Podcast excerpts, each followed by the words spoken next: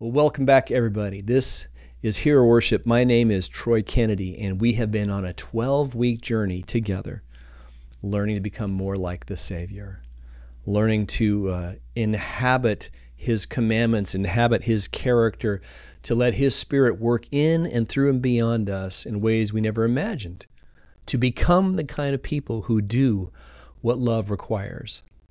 And so we've been intentionally putting ourselves in the position to get close to Jesus, to create intimacy, to create relational, coming and going everyday conversation with Him because we love Him and we admire Him. And we are intentionally trying to walk in imitation of the things that He did in the regular comings and goings of His life here on earth. So I hope this has been a really wonderful, rich time for you. We've been doing this with a group of people here at my local church. Um, and it's been a really great uh, journey with them as well. And these companion episodes for each chapter of the book, Hero Worship, a 12 week journey to become more like Jesus, these uh, companion episodes have been really inspired by the conversations that have been happening on Sunday mornings in our little group of about 15 or so people. So, uh, hopefully, this has been something that's augmenting the experience for you and that you'll be able to recommend it to other people. You can find the book on Amazon, ChristianBook.com, all the places where you typically maybe find your books. It's also available in the Kindle edition, so you can get it digitally if you prefer your books like that. And you can find me on all your typical social media platforms. I'm on, um, I'm on Twitter, I'm on Facebook, I'm on uh, Instagram, and um, another thing you should know about in case this was new to you or this this is your first episode with it um, is I have a newsletter that comes out every Friday called the One Small Thing newsletter. And it's really just meant to be a very simple, maybe five minute read to encourage you on your journey with the Savior, to give you something small that you can do incrementally in the course of your life that will um, be transformative. Because we know that we are, our character is the output or the um, outcome of our habits, the kind of habits, the rhythms, the, the regular things that we do every day, deeply shape our character and our automatic responses to the situations that we run into. Most of us, if we have enough time, we can think about the uh, what would Jesus do example. what would Jesus do were he confronted with this particular situation? But when we're blindsided by life, and we don't have a lot of time to think about it, what are our automatic responses? What are those things that pour out of us when we don't have the time or the resources or the presence of mind to think about how would Jesus handle this situation? And that was the journey that I have been on and am on as I'm wanting to become more and more like him. So I'm trying to create the kind of relational intimacy. I'm trying to put myself in the position to say, I don't want to try so hard anymore. I just want to be more like you. I need you to change me. I need to abide in you and rest in you and let your spirit work in me and shape my character so that I respond in the crisis in the way that you would respond. So, last week we talked about how Jesus loved difficult people. And, uh, you know, I really wish I had named the chapter Jesus Loved Difficult People just as Jesus loved people. And that is obvious to all of us. Jesus, of course, he loved people. He loves all the children of the world. But does he love that guy that lives across the street from me? Does he love that person who voted a different way than I vote? Does he love that person who's got some sort of lifestyle that I find kind of repugnant? Does he really love them the way I love my own children if you're a parent? And of course, the answer is yes. And that he knows their story and he knows their hurts just like he knows yours. And he is working in them and drawing them to himself just as he has with you. Um, so, can we who have been forgiven so much, can we who have been extended such extravagant grace from the Savior, extend just a little bit more of that to those people. So that's what that was about last week. And um, some of you found out that you are that sandpaper person for somebody else, much to your chagrin. You didn't realize that you could be that kind of a person for somebody else. We often are, are shocked when we discover these things, but the truth is, yeah, you know, there are people who are aggravated by me probably living in my own household. Maybe it's that way for you, or at least it's somebody in your workplace, somebody in your neighborhood who just you just kind of get on their nerves. And it's hard to see yourself in that light. How wonderful is it that the Savior is so kind and patient and gracious with you and I as He works on us and He works in us to become the kind of people that He would love us to be and that we look into the Savior as the optimal model of what it is to flourish as a human being. The optimized human, the perfect human that we see in Jesus and in the way he responds to the world around him. So this week, we're talking about something a little bit different. It's related to the one last week, but it's it's um, maybe in some ways it's equally as challenging. Jesus entered in right? In the book of Romans, chapter 12, the Apostle Paul, he says this Rejoice with those who rejoice, and mourn with those who mourn. Rejoice with those who rejoice, and mourn with those who mourn. And we look at the life of Jesus and see, well, then, how did Jesus live out this value? And he clearly did. We see over and over again Jesus celebrates with people. The first miracle he performs in his public ministry is at a wedding, he's at a celebration and the celebration is starting to go a little bit south and jesus saves the day and he keeps the party going. We see jesus going to people's houses like um, he, he goes and has meals with pharisees right? He has meals with tax collectors and sinners people who would have been considered the outsiders the repugnant people in that culture. Jesus goes and he celebrates and spends time with them and then we see jesus spending time with those who are mourning those who are grieving those who are hurting the story of uh, um, Zacchaeus comes to mind. Like the, well, Zacchaeus was a wee little man. He was a tax collector. He was somebody that nobody liked.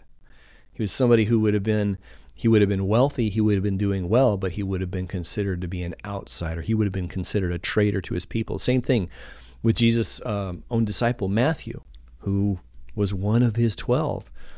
And Jesus got so close to these kinds of people that he was accusing, or he was accused of being one of them, of being a sinner and a glutton and a drunkard. Because why? He was spending time with sinners and gluttons and drunkards, kind of like you and I. And then you see Jesus go to the, the gravesite of his dear friend who is dead. And Jesus weeps. And Jesus comes alongside the hurting he comes alongside those who were disillusioned with him and his delay in getting there. And then he, in his pain, in his hurt, in his sadness, he has a righteous anger that wells up in him and he cries out, Lazarus, come out. And the dead man comes out of the tomb. Jesus comes close to those who are grieving as much as he comes close to those who are celebrating. How is that an example to you and I? How do we we do what the Savior seemed to do so easily? And for some people it's it's much more intuitive than others. My wife is really, really good at this. She's really good at showing up at the party and she's really good at showing up at the funeral. She loves people. She loves to be near them and she's willing to process their pain and process their joys with them. Uh, for me, it's not as intuitive. And I hate to say it, but you know, even being a pastor, I'm not off the hook for being compassionate, even if that's not one of my primary spiritual gifts. and, and in some ways, it's a decision, it's a discipline for me to enter into the pain of other people. Maybe it's that way for you too. You know, we spend so much of our lives in pain avoidance. We really try to stay out of other people's hurts. We don't even want to deal with our own hurts, with our own grieving, with our own pain, and we can live in denial of those things, let alone somebody else's mess. And yet we see this example of the Savior so willing to come close in people's hurts. So, and at the same time, maybe it's hard for you to celebrate somebody else's joys, somebody else's successes. And we ask ourselves, why is it hard for me to celebrate this this person's success. When I was in college, I had a friend who was um I was a I was a musician. I was primarily a singer, and you know in a university setting, and you've got a bunch of other people. They're all they're all vocalists. They're all musicians. They're all learning. They're all singing in the same groups, and it, it can be kind of a competitive environment. And I pretty much spent my entire college career uh, as a singer in the shadow of this other guy, and it was really aggravating. He was very, very good. and I just wasn't as good as he was. Um, and you can either allow yourself to hate him, you know, I hate that guy. What, what's, you know, or you can love him and perhaps even learn from him. And the Lord really used that situation to say, hey, you know what? When he gets the great audition, when he gets the gig, when he gets the commercial, when he gets the opportunity that I wish I had, I had to learn the hard way how to just to celebrate and how to enjoy his successes. And maybe you have that same issue looking on social media, the other person whose life appears to be so perfect, so successful. And we ask ourselves, well, what about me? It's the what about me factor, which is typically not the right response, but it's the natural response for us to have. Well, what about me? Why that guy? Why not me? And Jesus, once again, has an example to us. He enters in to someone else's success, someone else's celebration, someone else's life in the spectrum of the ups and downs that we all experience. Can we learn to love someone not just when they're aggravating to us, but can we love them when they are in pain in meaningful ways? And can we love them when they are celebrating in meaningful ways, even when it means celebrating something we wish we had? My wife and I, um, when we, we first got married, we were both a bit older. And we uh, we knew we wanted to have children, but I made her promise me that we would get to just be a couple for two years before we started trying to have children. she was like, "Sure, no problem. You know, so we did that and it was wonderful. What we did not know was we were going to have a hard time getting pregnant. We didn't know it was going to take five years and all of the ups and downs and the month after month after month of disappointment and all the doctor's visits and all of the expenditures and all of that. And to see your friends around you, you know, just a woman will say, "Well, my my husband just looks at me sideways and I end up pregnant," you know, and learning to enjoy and celebrate the gift of a child that they have. And maybe you're a young single person and your friends around you appear to be doing well. Maybe they're successful in their jobs. Maybe they're having the relationships that you wish you had. Maybe they're getting married and you're starting to get older and you're wondering, why not me? What about me? And let this lesson sink into us. Let this lesson sink in that we can love and celebrate somebody in their success, even when it maybe magnifies our sense of loss. Very difficult to do, easy to say, right?